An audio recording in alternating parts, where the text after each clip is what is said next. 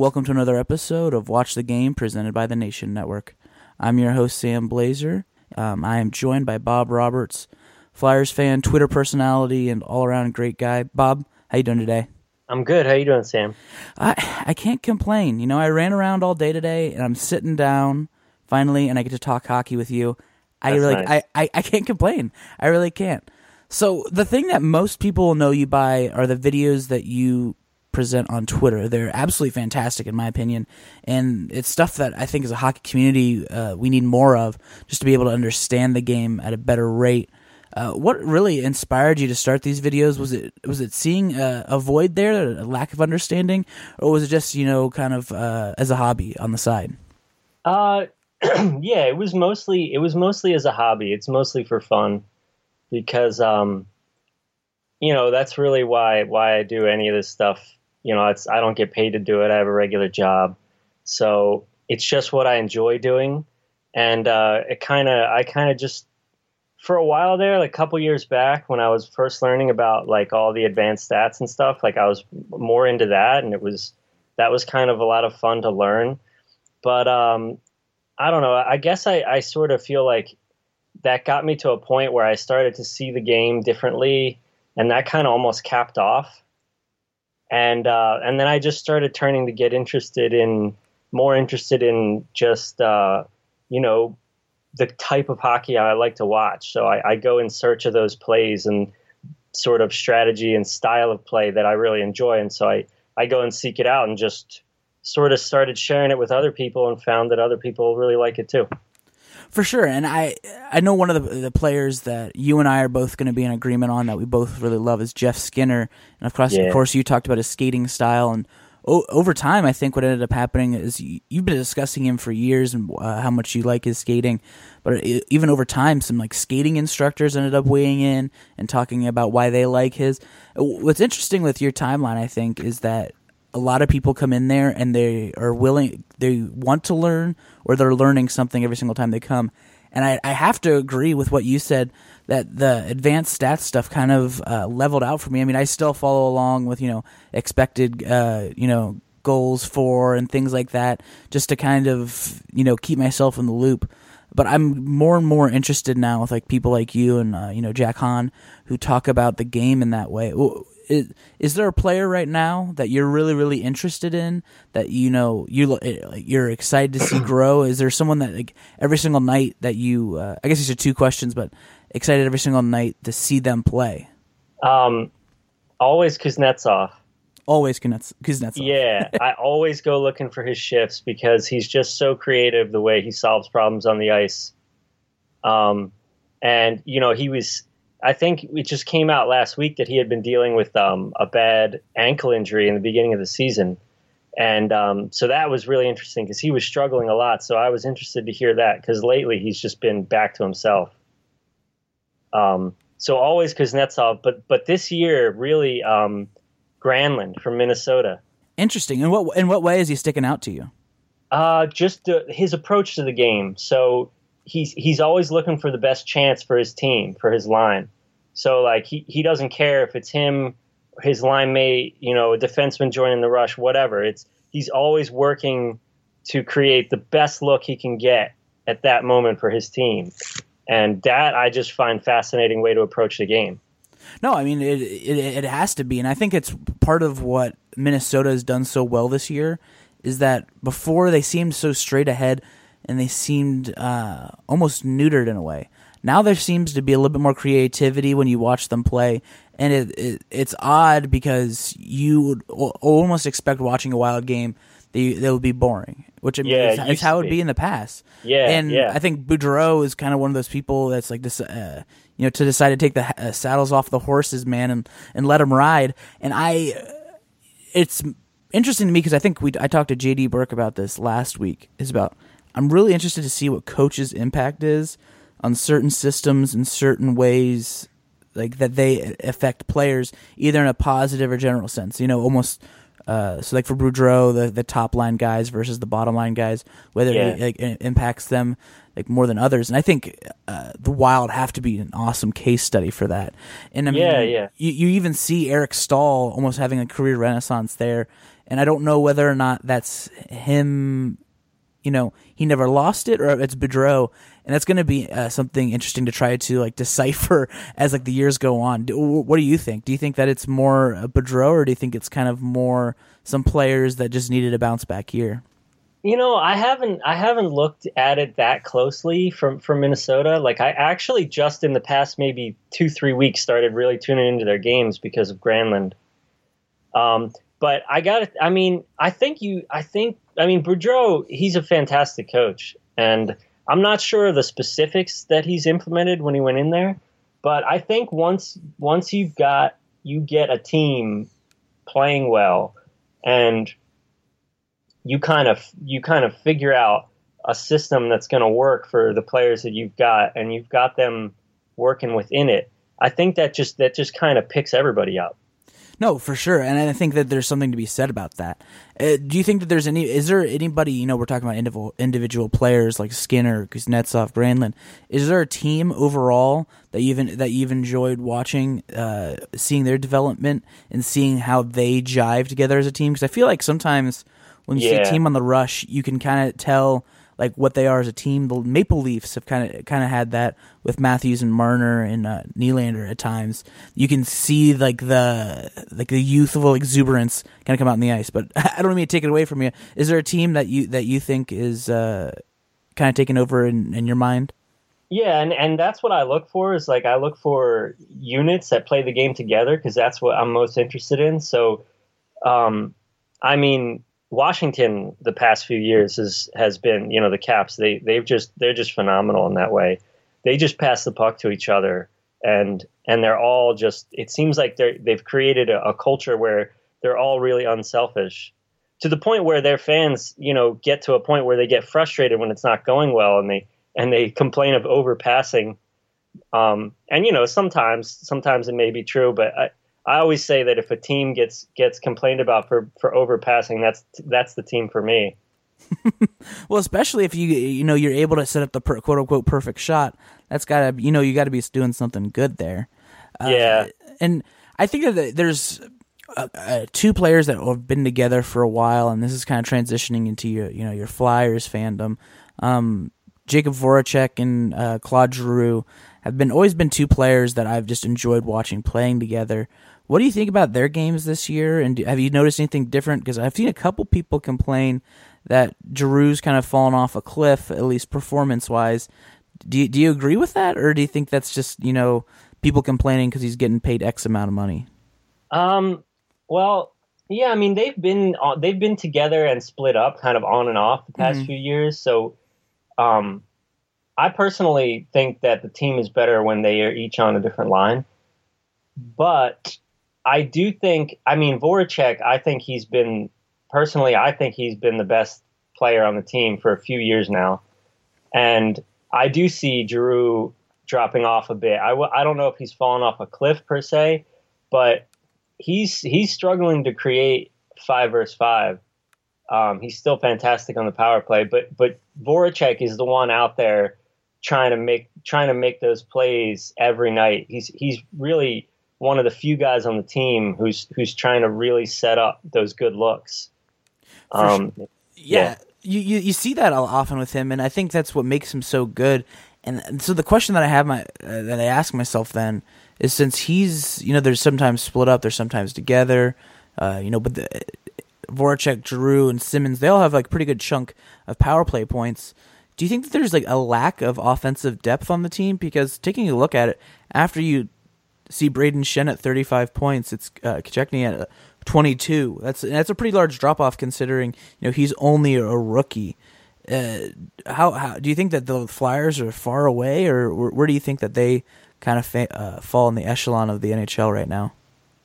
Yeah, I mean, I think they're they're they're like a middle pack sort of mediocre team right now. They're kind of somewhere around fringe playoff between there and the 20th spot. You know, if they're really playing well and everything's going great for them, you know, they, they can kind of, push up towards that upper half of the middle third of teams. But, um, yeah, I, they, they don't have a lot of, they don't have a lot of offensive creators on the team, really. I mean, Konecny just came in this year, and he was working well with Couturier. Couturier got hurt, um, but yeah, they that's something they they have a they have a lot of you know stock of defensemen coming up, and not a whole lot of high end forwards adding into the system.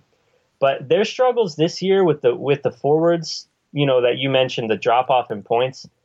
Um, I think it's it's partly systematic because they, you know, they they for a long time, and I haven't checked lately where they were at, but they were at among the top teams in points from defensemen. Mm-hmm. And like a lot of people were pointing to that and being like, "Wow, you wouldn't expect that out of this defense group." But really, and and I would suspect that the forwards were because of that were actually on some of the probably their group of forwards is on the lower spectrum for points because the way they run their offensive zone is they route their offense through the points. So their their kind of whole strategy and it's kind of it's been a little struggle for me to watch this year actually because it's it's kind of the opposite of what I was just talking about about like Granlund and and the Caps and the type of looks they create because the Flyers' offensive zone strategy for the most part is get the puck in, work it to the point, and try and ping pong it at the net, create a bunch of havoc, and tap something in. That's mm their general mode of operating, and not really the type of hockey I enjoy watching that much. And I think you kind of play it because you you they try to they they want to keep the puck in front of you and and they don't want anybody sort of caught low. You know, if, if you commit mm-hmm. too many players low, then then you're you're vulnerable to to a counterattack. But I think what what what it's end up happening is they're vulnerable to the counterattack on big time anyway because their offense is fairly predictable and I would say simple to defend in the sense that it's not easy because the havoc can sometimes you know, it creates sort of mayhem. But it's simple in the sense that you sort of know what to expect and you can counterattack it fairly simply, in my opinion. And I think that's something that I saw before when the Blue Jackets had Todd Richards. They had, you know, they had Wisniewski there. They had uh, Jack Johnson, um, even a little bit ago, and they run a lot through there. And it does when it's on. When it's on, it works, you know, and and I think a lot of people end up buying into that like in such a way that they decide that this is what we're going to do. We're not going to go anywhere else. This is how we think we should play because this has worked a handful of times. But you know, when you see it thirty some odd times a game, and you see a bunch of block shots from say someone at the point, it's not uh, you. You get what's happening, and yeah, and if you have yeah. and if you have speedy wingers that you know can you can just shove it up the boards real quick, you are gonna have a lot of like breakouts, and you're gonna have a lot of odd man rushes, um, and it's and I do you think that's more problematic of uh, Hakstol, or do you think that's kind of just more what he's having to do with the lineup currently? Yeah, that's and that's what I have these conversations all the time with friends, coworkers, my dad. I'm kind of like we all kind of try to decide like is this the way he sees the game or is it the way he sees the game with the roster he has? You know what I mean? So you you kind of you don't really know so much of behind the scenes and you don't know if he had a, a different skill set on the roster if he would approach attacking differently. So that's that's difficult to to determine. You know. No, it it, it would definitely be. When I'm taking a look at the stats here, I mean, you were talking about the defenseman. I mean, Provorov 22, uh, Gostisbehere uh, 21 Streit, uh, 20, and Cousins is at 13, right, right underneath Couturier. I mean, those are that's a good amount of points considering like where they are, looking at their time on ice as well. It's yeah. it's kind of varied all over the place. So you're you're you're getting it fairly even considering. And but the question that I, will ha- pose to you now is: Do you think that they're still in a pseudo rebuild? Because you saw Hextall selling off stuff, getting more picks. They've been drafting, I think, pretty well, considering you know they haven't gone for the full rebuild. Do you, where what stage do you think they're in? If that uh, that makes any sense. I, I think they're still in sort of sneaky stealth rebuild, which they've been the whole time. They've they've tried to rebuild on the fly, and as far as rebuilding on the fly goes, they've done a pretty good job of it. Um, you know, you can argue whether you you can really successfully rebuild on the fly, or do you have to bottom out? And I, you know, you might get a few examples of rebuilding on the fly working, but you definitely get a lot of examples of bottoming out working. But you also get some of bottoming out not working. So no, it's definitely true because I mean, you take a look at the Canucks, you take a look at a couple other organizations that do the same thing. I mean, the Rangers, I don't think have rebuilt in a, quite a while because they don't want to ever miss the playoffs. Yeah. So you know they they do it, and I think it can be done, but sometimes it can end up being to the long term detriment. But the Flyers overall don't have any contracts that you take a look at and are just like, oh my gosh, what what are they doing? The Canucks, on the other hand, have some pretty bad contracts. The Rangers, on the other hand, have some contracts that you kind of you know grab at your collar and think to yourself, man, what in the hell is going on there? Yeah, uh, and I, I. Do you think that the the strength organizationally is on the back end, or you think is with the forwards? Because I think taking even taking a look at this and just look, going through, it feels like to me that a lot of it's on the back end. You still have some like what you have at Sanheim, and you have like Morin down in the uh, the AHL. Do you think that's going to end up becoming their strength and possibly uh, being used so they can trade other players in the future? Yeah, yeah. I would say I would say if you look at it right now, their strength would be on on the forwards just because mm-hmm. they're top heavy.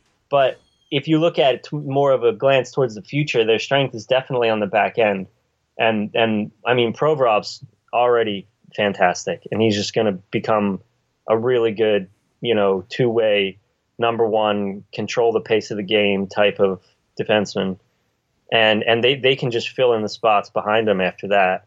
I mean, I, I think the only thing they're lacking as far as uh, defense, a, a defender type that they could use is is the kind of um, Stralman sort of Tanev. Uh, Hjalmarsson, that type of guy. They don't quite have that guy yet. I feel like a lot of people. I know uh, Jeff Marek has talked about him a little bit, but I feel like a lot of people expected Radko Gudas to fill in that role. Obviously, he's kind of you know pushes people off the puck, strong guy. Do you not think that he's going to be that kind of that kind of, that kind of player in which he could stabilize a pairing? It doesn't seem like it would be the case with someone who's like high end or you know fast like a Gostisbehere, uh, Provorov, right?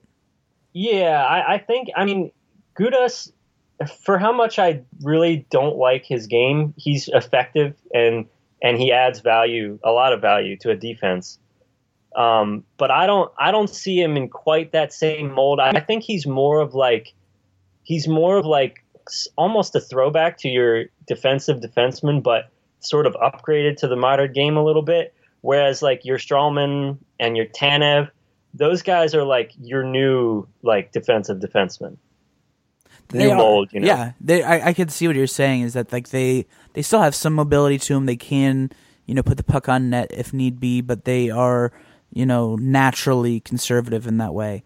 Uh, another thing that I, I was thinking about when you brought up uh, Provorov is I can't get over how exciting it's going to be when like you know Werenski and Provorov. I mean, they're still pretty darn young. Is when they're like in their primes in like five six years from now, and these like these two teams are going to end up facing off. They're gonna. I feel like they're going to skate circles around the rest of the league. What have you had a chance to watch Werenski at all? And oh what, yeah, I love I love Werenski. What do you think of him compared to Provorov?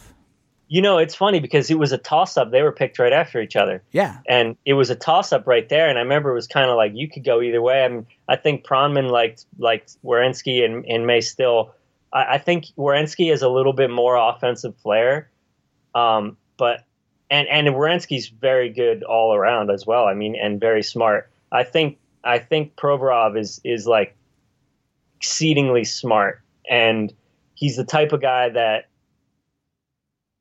I don't want to say Lidstrom esque, but I do want to say Lidstrom esque, where he kind of controls when he's out there, the game's going how he says, you know.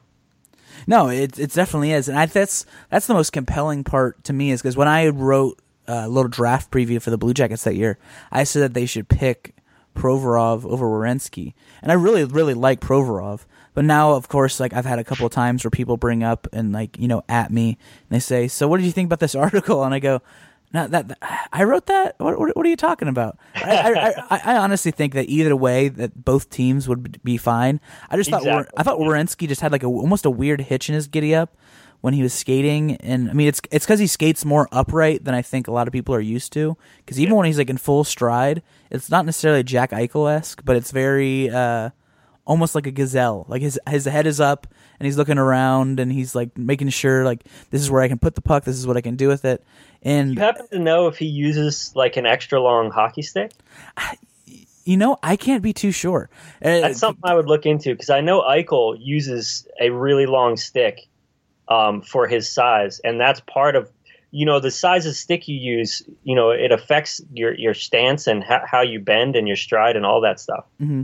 I, that's actually something i'd love to look into because when you think about it, it it would make sense and he always one of his big things too this past year and that impresses me is that being paired with seth jones like if you're trying to enter the zone against those two you're yeah. gonna have just an absolutely terrible time they just have great length and they you know are so athletic that even if you get past them with like you know a dump and chase, that they'll recover in just a second. So that's uh, of course, and that's a heck of a pairing, right? And of course, like as always, and people always get upset with me while listening to this NHL podcast. I bring it back to the Blue Jackets, but uh, you know, it's it's been a fun pairing to watch, and I, I can't. I I'm excited to see that, and I'm excited to see what what's going to happen with Gostisbehere and Provorov. Now, the, a lot of people have been talking about Gostisbehere you know, being a scratch recently. What do you make of that? Do you think that this is going to be a long term issue? Or, uh, it's something that I'm kind of worried about, even not as a, a, fan of the Flyers. I'm like, come on, guys, don't don't screw this up. Yeah, and and you know, it's one of those things where I, you know, I've had a lot of conversations about it with you know all kinds of people that I, you know, in my dad and my coworkers and everything, because everybody wants to, you know, that's the big hot topic, and you know, there's so much behind the scenes, behind doors that we that we don't know, and you know you have to go. The only thing you can go is what what the coach says, which isn't much, and you don't even really know if he's just saying that to get the question gone or what. But I I've been a little concerned ever since about halfway through last year, where and I didn't. This wasn't very scientific on my part. It's just kind of what I observed as I watched Gostisbehere, and I watch him a lot because I've been following him since he was at Union College. I mean, I've been following him for years. and I've noticed that starting about halfway through last year, his his game, his breakouts especially, started changing, and he, he was he was less dynamic and more a lot more passing the puck out of instead of skating it out. And I I have to think that he was asked to do that. So I'm a little concerned that they're they're asking him to change his game, and I don't know if if if that's true or not, but sort that's, of anecdotally, I think it might be. That's weird considering what he is as a player, right? I, uh, yeah. I, and I and I feel like with Hakstol, with the way that he, I mean, previously and what we've seen, like in you know college ranks and what he's done with the Flyers thus far, I feel like a lot of the time I don't think he's off base with the way that he evaluates his players. So that's the I think the confusing part is that I don't know what's going on with like why they would try to change Gostisbehere in that way, other than you know change into a system, or if they think that he's better in you know a certain type of role. I I, well, I, I, I wonder thing, what the reasoning is. Yeah. Well, here's the thing that I've noticed about Hakstol is he's a lot more conservative than I expected in his approach to the game of hockey um, and in the sense that the the types of players he chooses to play, to me, and it's just what I think. I mean, I don't. Again, there's a lot I'm not privy to, and maybe if I sat down and talked with the guy, uh, my mind would change because there's just a lot I don't know. But from what I watch and what I see, it really feels to me like he prefers players who say yes, sir, mm-hmm. and he he has a little bit of trouble with players that have their own vision of the game and and want to attack it their own way, even still within the confines of the team. I'm not being like selfish or totally crazy, but there's there's a middle ground there. You know, there has to be, and, I, and that's yeah. a, that's a problem. I think when people talk about the marketability of hockey players, they want to talk about you know say uh, you know PK Subban and they're like, well, uh, PK Subban just really couldn't fit into what Montreal was doing, and it's like, no, PK Subban could have fit into what they were doing. They didn't like a lot of the things that surrounded him, and they didn't like, you know, the flashy way that he played the game, and there, and of course, like I think it was like what a month or two ago, uh, the the Canadiens were talking about how they needed a mobile right-handed defenseman, and Yeah, I yeah. think I think everyone was like smacking their forehead, like, "Are you? You've got to be kidding me!" And of course, like I think as now we can all like come to like the summation that they didn't want the personality that came with Yeah, Subban. yeah, They yeah. they want they wanted someone who was just going to play, and they wanted it to be under like Therrien's rule and under Bergevin's rule. And, I, and I get that. I mean, I, I get that like from like a team perspective and how like a lot of teams have been built. But by the same token, Subban's like an undeniable talent, and I feel like Yeah. Gostisbehere. I don't think he's on the same level, but I feel like by the by, by the same token, he is someone that should be treated a very similar way. It's like, hey, let the, let the man play and um try to uh you know nip and tuck it where you believe his game could Yeah. possibly improve. But that, and, that- and that's, I think that's that's, just me. struggle. Yeah, and I think that's a struggle that a lot of coaches in the league have. And you know, I don't think, I don't think a lot of guys just, you know, a lot of people want to eviscerate the coaches, and True. you know, I, I don't want to like, you know, I'm not trying to slam on Hakstol at all, and and I think that a lot of it, a lot of a lot of the way the coaches act is based on how they're incentivized to act, which I don't, you know, it's not necessarily on them. It's it's based on the the way that the NHL runs their league. They've incentivized certain types of actions, you know. So it's like Hitch Hitchcock a couple uh, like maybe a month or so ago. He was asked about the idea of changing regulation win to three points. And he said, absolutely, I would change my strategy in the third period. I would be dressing different players. My lineups would be the same. I'd be having different players on ice more. That I'd have more skill guys on the ice at more times. So, you know, the, the, the coaches make their decisions in the confines of how the, the league is run. And, and that's why I think you see a lot of coaches, they, they struggle with, with risk no, assessment. It's Yeah. tr- it's true. And then uh, what's interesting is that you have like a Mike Sullivan, you have a, a you know Jon Cooper who have risk in their their game, but they also let it be known that they want it in a certain way. So Yeah. there, there, there's there's still structure. This isn't like the Wild Wild West, which I feel like a lot of people would like to see, and I think the three on three has people a little bit you know drunk on that idea that they think Yeah. that you know everyone needs to be like this. This is how the league needs to be, and I think it may end up getting towards that depending on how they adjust rules moving forward. But for now, I think people need to realize that coaches, you know, one have someone above them in the general manager that makes a lot of decisions for them, and two that they also have to play within a structure. And Yeah, I, yeah. and that's just you know as as much as you want them to do some outlandish fun ideas you're not you're not going to have that take place at least until something something along the line you know either at the college or junior level is uh you know becomes the new standard don't you think Yeah, oh, definitely. But but still within that framework we're talking about, you you still have guys, you know, coaches more on one side or the other. And Sullivan, I mean, I just I love Sullivan, and it's a shame he's coaching the Pens, isn't it? Because I mean, I think he's I think he's the best coach in the league. I really do, and and it's mostly from his approach to the game.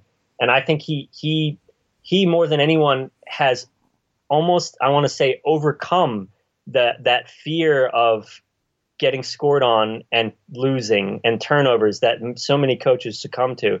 And I don't know if that's the front office making him feel more comfortable or if that's just him who he's just kind of he's just kind of overcome it himself and said I'm not going to play scared, you know. No, for sure. And I, and that I, what's interesting to me, and I've had this conversation with Allison, who uh, I write with at Buckeye State Hockey. Yes, that- Allison's great. In uh, he- she is. Um, but what what's interesting is that she's played this, you know, guess who game when you attach the quote from John Tortorella and Mike Sullivan, and it's weird how much they've rubbed off on one another. And when I had Bill West on uh, to talk about uh, the Penguins year and talk about what's been going on with them, he was like, you know, I really don't want to talk about that. But the thing is, is that Sullivan used to be underneath Tortorella, and you know, as his assistant, and so there's there's still something there. But I do believe that Tortorella and his shot blocking and all of that has kind of gone by the wayside. I mean, the the Blue Jackets are way down there. The Penguins don't block many shots either. But I think that their approach of speed and you know moving down the ice as quickly as possible mm-hmm. has kind of has kind of rubbed off on both sides. And I think that's one of the main reasons why the Blue Jackets are as successful as they are is because I've seen it. I've seen a big change in in Tortorella. It's it's oh, weird. Yeah. It's weird because I I think that it can happen, and I I hope that now people have seen that you know a zebra can change its stripes. That some other ones will kind of follow suit, and you. I think you're seeing it a little bit, but it's tough to do with some of the players you have on your roster. Yeah, you, yeah, you, yeah. You, re- you, really can't. I mean, I think Jared Bednar uh, last year. I mean, he coached for Lake Erie Monsters. He was, you know, he did a lot of what Hakstol did. You know, putting it through the uh, through the point, you know, yeah. letting it kind of cycle through. And that's because they had some, you know, they had Werenski at the time. They had uh, yeah. Michael Paliotta, who is also who's now with uh, the Rangers organization. They had some guys who, you know, could put it on net, and then from there, some skill players could do it. And so you have like you have a new coach who's like has won before, and if they know that they can win in a certain way, why do they want to change? And that's why it's going to take a lot of these coaches who've been successful yeah. for uh, you know it's, it's going to take a while for them to change. I don't really know how it's going to end up happening um, in the long term, but like I said, I think it's going to be a lot of rule changes that are going to uh, end up changing the game for the best. Yeah, and I think I think Tortorella, I think he's really he's really grown a lot in in letting the players play. I, and and I think that's something that he shares a lot in common with Sullivan because that's Sullivan's main thing. I mean, he's he, their whole team they wear those T-shirts, just go play, you know, and that's that's something I really love about you know about his approach is that he, he just wants them to go play the game and, and they're not trying to constantly control all the decisions they make all the time. And and I, I really like what I heard from Tortorella about how he doesn't even address the team after games. He you know he, he's got the locker room's at such a good place where they, they can take care of that themselves. Like he doesn't even need to go in there. And I feel like that should be the hope for a lot of coaches. Is that like you know your team should be you know simpatico in such a way that it's you know let them do their thing, implement what you need to say. Don't you know go yep. in there and say this because I mean if I mean heck if you even watched the uh, the twenty four sevens on HBO when Tortorella was there, he would just absolutely light into players and you know f this f that and I mean, there's also evidence that it took place with the Canucks as well but you know yep. time and time again you don't hear it anymore and, uh, like I said before, when we started off talking about Boudreau, I'm really, really interested to see coach's impact season over season and see how it, um, you know, relates over possibly not necessarily a generation, but, you know, almost like three year stretches, five year stretches, ten year stretches Definitely. to see yeah. to see how it happens. And I think that's going to be one of the next advanced stats that uh, it's going to have taken over. And of course, I think this is like the third or fourth straight show I've talked about this idea. So I think I no, need to put I need, yeah. I need, to put the, my money where my mouth is, even though I'm not too smart of a guy, and uh, try to try to come up with this and you know share it with the world. But Bob, I, I appreciate you joining me today and you know letting me rant and ramble with you for a little bit. Oh, it was a lot of fun. Thanks for having me on. Yeah, of course. before I let you go, is there anything that you want to plug? Where can we find you on Twitter? Any TV shows, movies? I I know where we can where can we find you? Uh, I'm on Twitter, Bob Roberts, B O B R B R T S. That's just Roberts with no vowels. And uh, that's it. I just do most of my stuff on Twitter. Cool. Well, Bob, I appreciate it. Thanks again, buddy. Thanks, Sam.